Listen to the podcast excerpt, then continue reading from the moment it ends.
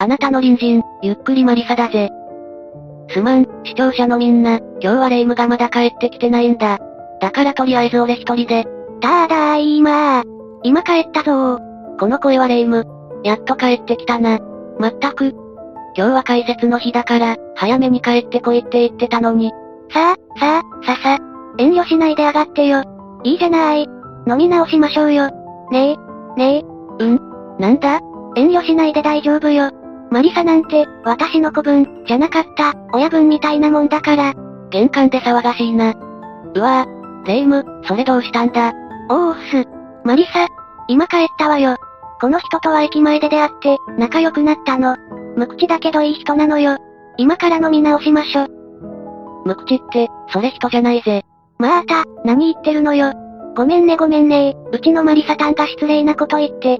さあ、遠慮しないで上がってよ。レイム、いい加減正気に戻れ。飲みすぎだぞ。仕方がない。無理やり酒を抜くしかないな。秘伝の技で。えい。じゃあ、はぁ、私は一体何をしてたの？確か駅前の日高屋で飲んでて。おかえりレイム。飲みすぎだ。そしてご苦労さん。明日、これ返しに行こうな。ちょ、なんでペコちゃんが玄関にいるのよ。マリサ、いくら私が可愛いからって、これから呼び方おまんじゅうや大福じゃなく、ペコちゃんのほっぺにするつもり？これはレイム。お前が一緒に連れ帰って。いや、持って帰ってきたんだ。久しぶりにやらかしたな。飲みすぎだぞ。全く記憶がないわ。おかしいわね。可愛い子がいたから一緒に飲み直そうって、駅前で意気投合したのまでは覚えてるんだけど。うん、ペコちゃんだな。いくら酔ってても犯罪だぞこれ。明日富士屋の店長さんに謝りに行くからな。何度目だよ。菓子折り持って謝りに？文明堂がいいかな？それともシャトレーゼ？私的にはコージーコーナーも捨てがたいわ。それは謝罪にならんだろ。喧嘩売るつもりかよ。大丈夫よ。富士屋の店長さん、いつも買ってくれてありがとう。ってほぼ毎日挨拶してるもの。お前、この間の健康診断、中性脂肪もやばかったよな。それで、どうするって言ってた？聞くそんな、時代も、あったねと。いつか、笑える、日が、来ねえよ。体に気をつけろってあれほど。ごめんごめん。そ、それで、今日の解説ってなんだっけ？それじゃ、富士屋の店長さんには悪いが、今日は富士屋の事件について解説しようか。富士屋で事件なんてあったの？ペコちゃん誘拐事件とか？それは今日、お前が、やった、事件だ。まったく。それじゃ早速解説するぜ。みんなも、それではゆっくりしていってね。ちなみにレイムは、富士屋ってどれぐらい知ってる？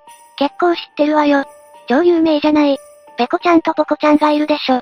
あとペコちゃんのほっぺが美味しい。ってことぐらいかしら？大見え切った割には、ほぼ知らないのと同じだな。それじゃ、どんな会社か簡単に説明しよう。ぐぬぬぬ。富士屋の創業は、1910年11月だ。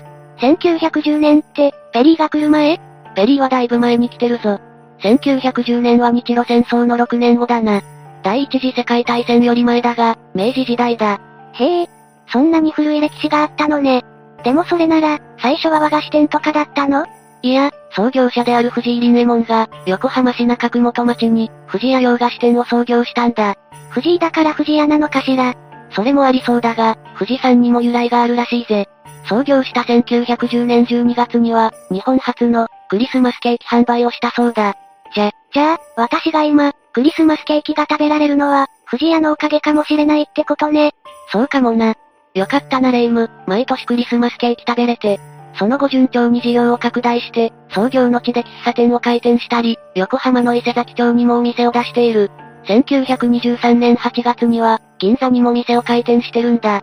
藤井さん、なかなかのやり手だったのね。だがここで不運が襲う。1923年9月に、関東大震災が起きるんだ。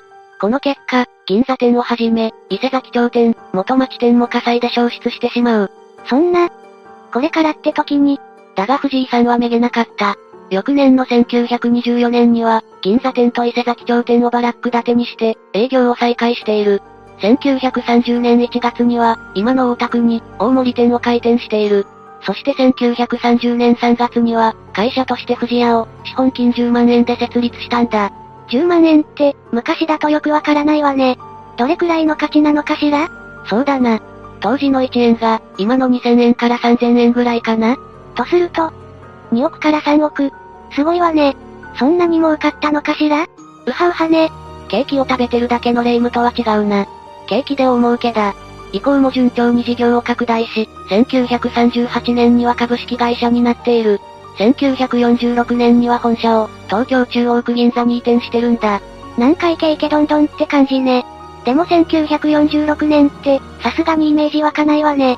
それじゃ、レイムの好きなペコちゃんだが、1950年に、マスコットキャラクターとして登場してるんだ。あとは有名なミルキーは、1951年の発売だぜ。ミルキーはママの味いいってやつよね。昔、ママの味ってどんな味なの？って思ってたわ。そんな子供だったのかレイム。ここからは戦後復興もあってか、業績は拡大していくぜ。1954年にはパラソルチョコレート発売、1964年には富士屋ネクター発売と、みんなが知ってる商品もあると思う。どれも有名ね。パラソルチョコレート、懐かしいわね。歳がバレるぜレイム。まあ、気持ちはわかる。子供の時に食べたもの、結構覚えてるもんだからな。それにしても富士屋って結構、老舗の洋菓子の会社だったのよね。なんでそんな歴史のある会社で事件が起きたの？それじゃ、事件の状況について見てみようか。この藤屋の事件は、2007年1月10日に発覚する。その内容とは、2006年10月から11月に、計8回にわたって、埼玉県新座市にあった同社の埼玉工場で、シュークリームを製造する際、消費期限が切れた牛乳を使用していたというものだ。うええそれは、まずいんじゃないの？っていうか、なんでそれが公になったの？藤屋が公表したの？いや、そうじゃないんだ。これは内部告発によるものだった。だが問題が大きくなったのは、藤屋の対応に、不誠実だと捉えられる部分があったこと。また内部告発でマスコミが動いたこと、さらに他にも問題があったことで、世間から大きくバッシングを受けてしまったんだ。色々と問題が重なったのね。実はこの期限切れとされる牛乳の問題は、藤屋の経営層も把握していた。この問題は、外部のコンサルティング会社から指摘されていて、11月に調査が行われていた。そして11月13日には、管理職などに向けて、この件に関する報告書が配られていたんだ。それじゃ、事前に社内では、問題に気づいていたってこと？でも公表はされなかったのよね？なんでなの？普通こういう場合、ごめんなさい。ってして、製品回収とか保証するんじゃないの？これには二つの理由があった。一つは、この牛乳が期限切れであって、期限切れでない。ということだったんだ。ちょ、どういうこと？意味がよくわからないんだけど、この消費期限切れとされた牛乳は、社内の規定では使用期限切れだった。だが、通常の牛乳としての消費期限は、切れていなかったんだ。ふむふむ？それは社内の規定は、普通の牛乳の消費期限より、厳しかったってことで OK? そういうことだ。つまり、社内ではより厳格な消費期限を設定し、食中毒などが起きないよう注意していた。だから、普通の牛乳の消費期限は守られていた。なるほどね。それじゃ、品質に問題はなかったってこと？一応はそういうことだ。だが、より厳格な基準を設けているから、通常の消費期限内だから使用してもいい、そういうことでもないだろう。むしろ、わざわざ事故が起きないように内規で決めているにもかかわらず、それを無視しているわけだから。社内的には問題よね。でも公表するかどうかは、迷うところじゃない？ああ。だがこの内容は、最悪の形で世間に知られることになってしまう。実は配られた報告書の中に、マスコミに知られたら雪印入用、つまり、雪印集団食中毒事件の二の舞になることは、避けられない、という表現があったんだ。この内容が、大きくクローズアップされることになる。マスコミの報道によってこの内容が広まると、問題を藤屋が隠蔽したとして、連日報道されるようになってしまったんだ。それはまずかったわね。分かった時点ですぐに公表して、基準内だから大丈夫です。でも違反は違反なのでごめんなさいって、謝ってしまえばよかったんじゃないの？そうだな。実はこの報告書については、藤屋から委託された外部のコンサルタント会社が、危機意識を喚起する意図で使った表現だったそうだ。そうなのね。でも、こういう内部告発って感じで出ちゃうと、かなりイメージ悪いわよね。ああ。しかもこの問題が発覚したのは11月。12月のクリスマス商戦の直前だ。経営陣が利益を優先して問題を隠蔽した、との印象は、より強くなっただろう。そして2007年1月10日に、労働組合員からの内部告発を受けた報道機関の手により、公になってしまった。これは、最悪のタイミングね。マスコミによる報道があった翌日になって藤屋は、洋菓子の製造販売を、一時休止する措置を取った。だが、一度火がついた問題は、マスコミで大きく取り上げられ、藤屋の根幹を揺るがす事態につながっていく。コンサル会社じゃないけど、雪印乳業の事件と、同じ様相になっちゃったのね。マスコミ報道のあった翌日の1月11日、藤屋では社長らが、この問題についての釈明会見を開いたんだ。その席上で、消費期限切れの鶏卵を用いた、シュークリームがあったことが明らかになった。これは2006年8月頃だったそうだ。さらに消費期限切れの、リンゴの加工品を用いたアップルパイ。厚生労働省の定めたガイドラインである、洋生菓子の衛生規範に定められた値の10倍、これは社内規定の100倍を超していたんだが、細菌が検出されたシューロールがあったこと、さらには社内基準を超過した、賞味期限表示を行ったプリンなど、品質基準未達製品を出荷していたこと、そして埼玉工場で、月に数十匹のネズミが、捕獲されていたことを公表したんだ。ちょっとちょっと、それはまずいでしょ。っていうか牛乳の問題より、そっちの方がまずいわよ。そうなんだ。藤屋自体は正直に発表したんだろうが、これらの公表で、さらに問題は大きくなった。隠蔽してたって言われて、会見を開いて、しかも他にもいっぱいありました。って言ったようなもんでしょ？これは、ああ、考えうる最悪の展開だな。最初に牛乳の件を公表し、社内で調査した結果こうだったならまだしも。隠蔽してて、実は困難もありましたけどじゃ、相当印象が違うわよ。ああ。しかもまだ続くんだ。1月14日には、2006年11月に、関東地方で同社の洋菓子を食べた消費者から、腹痛や嘔吐などの健康被害を訴える苦情が、釈明会見以降、数件寄せられている事実を公表する。それは、思い込みじゃない？だってその時使われてた牛乳は、期限切れじゃなかったんでしょ？まあそうだな。だが次のはやばいぞ。1月16日には、泉佐の工場製のペコちゃんのほっぺで、1995年6月に、ブドウ球菌による食中毒が発生していた事実を、公表していなかったことが明らかになったんだ。うわぁ。これは、致命的じゃない？あれ？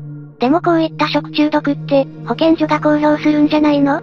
実はこのケースでは患者が20人未満であったため、報告を受けた保健所は、公表していなかったんだ。でもこれ、かなりマイナスイメージよね。こうして次々と問題が発覚し、大きな社会問題となったことで、1月17日には、厚生労働省と農林水産省が、藤屋の社長に出頭を求める事態となる。そして、衛生管理体制の徹底を指導したんだ。相当大事になっちゃったのね。でもなんか監督官庁が、責任逃れしてるようにも思えるけど。まあよくある光景だな。指導しました。監査しましたなんて、後から言っても意味ないんだろうが。見せしめや、仕事しましたアピールにはなるし、役所はこういうところあるよな。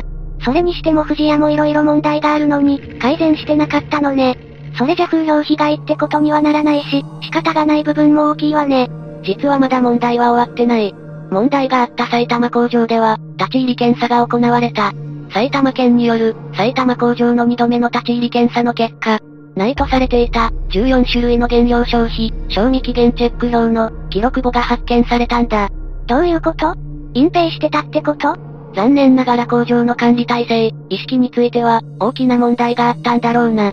これらのことから埼玉県は、食品衛生法第28条に基づき、同工場から出荷された全製品について、製造記録の報告を、1月23日までに提出するよう要請する。役所もこれじゃ、かなり細かく調べざるを得ないわね。1月18日には、プリンなどの消費期限を、社内基準より長く表示していた問題で、藤屋が農水省の聞き取り調査に対して、こう答えていたと報道された。もともと安全に食べられる期間より短く設定しており、1日長くしても問題ないと、現場が判断したのではないか。と、藤屋側が説明していたというものだ。いやいや例えそうでも、それはやっちゃダメでしょ。そもそも科学的根拠がないでしょ。そうだな。だが藤屋側としても、すべてが悪いわけじゃないと言いたい気持ちもあっただろう。藤屋は商品テストなどを行い、その上で設定した、安全に食べられる期間の80%を、消費期限に設定していたそうだ。まあ、気持ちはわからなくはないわね。でも工場が、まあいいかみたいな風潮になっていたのは問題じゃない？霊夢の言う通りだな。少なくとも製品を作る工場で、この意識で運営されていたことは問題だろう。そして問題はまだまだあった。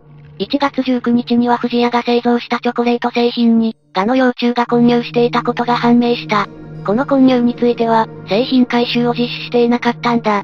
うわぁ。工場って相当あれよね。厳しい管理してるんじゃないの？そうだ。そのはずだが、次の問題で、藤屋の工場の意識レベルにおける問題がわかるぞ。1月26日、泉佐の工場における衛生基準を、国の定める基準より、緩くしていたことが明らかになる。埼玉工場だけじゃなかったのね。これじゃ、もう大炎上必至じゃないの。ああ。様々なところで大きな影響が出始める。藤屋は1月11日から、洋菓子の製造、販売を休止していたんだが、1月12日からは東急ストアや、クイーンズ伊勢丹などのスーパーマーケットが、洋菓子工場以外で製造されているものも含め、すべての藤屋製品について、全店舗の売り場から撤去を始める。これはやばいわね。でもスーパーとか小売店も、巻き込まれたくはないものね。1月15日には、セブンアイ・ホールディングス、イオンの各グループのスーパーマーケット、コンビニエンスストアやローソンなどでも、藤屋の製品を撤去することになる。これは、相当の痛手ね。でも仕方がない流れなのかしら。きっかけは、ナイキの厳しい基準をオーバーした話だったけど、これだけ色々出てきたんじゃねえ。他にもネクターの販売なども停止され、藤屋は大きな打撃を受けた。それこそ経営の存続も危ぶまれたんだ。この事件を受けて、社長が交代することになる。これまで創業家の社長が続いていた藤屋は、初めて創業家以外の社長が誕生したんだ。なんだか皮肉ね。社内の不祥事で社内の改革というか、風土が大きく変わったってことでしょ？ああ。それだけじゃない。藤屋はそれまで森永と、業務で協力してきていたんだが、この件で、山崎に助けてもらうことになるんだ。ええ？森永って森永拓郎さん？でも山崎に乗り換えって、アンタッチャブルのザキヤマさんが絡んでくるの？違う違う。そうじゃない。どうしてそうなるんだよ。霊夢の頭の中はどうなってんだ？森永は森永製か、山崎は山崎パンだぜ。ああ、そうよね。ごめんごめん。結局、藤屋は森永との提携を解消し、山崎パンの子会社化することで、存続する道を選ぶことになる。それぐらいヤバかったのね。じゃあ、結果的に、コンサル会社の言った通りだったってこと？うーん。どうだろう。確かに、様々な問題は内包していたんだろうな。ただその問題が発覚した時の対処、特に初期対応を誤ったことが、これだけ大きな問題となった可能性もある。でも内部告発があったってことは、今までも、問題提起はされていたんじゃないの？そうだな。その可能性は高い。それじゃ、その時にきちんと対処していれば、こんな大事件になることもなかったんじゃないの？確かにな。歴史ある企業であったこと、また、創業家が脈々と経営層として君臨し続けていたことで、社内の改革が遅れていたのかもしれない。確かに食品工場としての管理は、ずさんと言われる部分はあったし、社内規定を緩く考えていた意識など問題はあった。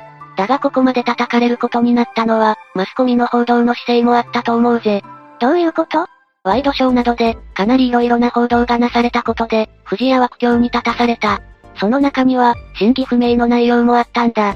当時のワイドショーの、ミノモンタの朝ズバでは、藤屋の粉飾決算の疑惑が指摘されている。ええそんなこともしてたの？それは、いや、そうじゃないんだ。この番組では藤屋に対して、かなり批判的な態度で報道をしていた。そして、その内容も情報源が確かでない、かなり不正確な情報を悪意のある編集で、藤屋を批判するような報道にしていたんだ。この TBS の報道の問題は、捏造ではないかとの声もあり、報道機関としての問題として、国会でも取り上げられたほどだ。それって藤屋の問題より、大きな問題じゃないの？そうかもしれない。また機会があったら、この問題も解説しようと思う。確かに藤屋にも問題があったが、それを過剰に叩くように世の中に、面白おかしく伝えるのはやりすぎだ。しかも公共の電波で、情報ソースが曖昧で不正確な情報を、作為的に視聴者に垂れ流すのは大問題だろう。YouTube とは違うもんね。いや、YouTube だからいいってことじゃないぜ。まあ、その責任の重さは、巨人稼いでやっている放送局とは、大きく違うだろうがな。それじゃ藤屋は、学校のターゲットだったってわけね。ちょっと気の毒ね。ああ。またこの年は、食品偽装問題が相次いで発覚している。北海道の食品加工会社ミートホープの、ひき肉偽装事件、人気の土産白い恋人の、賞味期限改ざん。伊勢の赤服の製造年月日改ざん、秋田の比内地鶏、名古屋コーチンに代表される地鶏でも、偽装表示が相次いだ。高級料亭千葉吉兆は、牛肉の産地を偽装していたとして、警察沙汰にもなったんだ。ささやきおかみね。記者会見見てたわよ。コントみたいになったやつよね。ちょっと不謹慎だけど。この年は新語、流行語大賞のトップ10に、食品偽装が入っている。また今年の漢字には、偽が選出されたんだ。まだまだコンプライアンスって言葉が、浸透していない時代だったのかもしれないわね。そうだな。まあ、今でも産地偽装などの不祥事は、たまに摘発されたりしているし、偽装することによって得をする人間がいる限り、なくならないのかもしれないな。でも結局はバレたら、凄まじい損をすることになるし、どうかと思うんだけど。ああ。だが人間は弱い。そして組織の中で声を上げ、改革や改善をするのは、すごく勇気がいることだ。そういった意味では経営者が率先して、会社のコンプライアンスを守り、社内で悪いことは悪いと言える。風通しのいい環境を作ることが、大切だろうな。経営者って大変なのね。ああ。それだけ責任の重い、大変な立場だ。でも時々経営層の人間のパワハラとか、セクハラとかも報道されるわよね。あれってストレスが悪いの？確かにストレスは相当のものだろう。ただそれを言い訳にはできないだろ。権力は人を腐らせる。とも言うらしいぜ。権力は腐敗する。絶対的権力は絶対に腐敗する。こんな言葉もあるからな。なるほどね。しかしよかったなレイム。お前には権力がなくて。ええ？どういうこと？だって権力があれば、大福持ちみたいな可愛いレイムが腐っちゃうところだろ。突然何よ。可愛いだなんて。照れるじゃない。喜ぶのかよ。まああれだけベロンベロンに酔ってたんだから、酒まんじゅうの方がぴったりだな。酒まんじゅう私の好きな言葉です。メフィラス星人かよ。っていうか、食べ物なら何でもいいんだろ。ふふ、そうね。何でも食べる、ブラックホールレイムとは私のことよ。少しは味わってくれよ。みんなの隣にも、こんな食べ物を何でも吸い込む、恐ろしい隣人がいるかもしれない。何でもって褒めすぎよ。そうね。消費期限と賞味期限はしっかり確認して、楽しい食生活を送ることを祈ってるわ。その前に、明日ペコちゃんを送り届けること、忘れるなよレイム。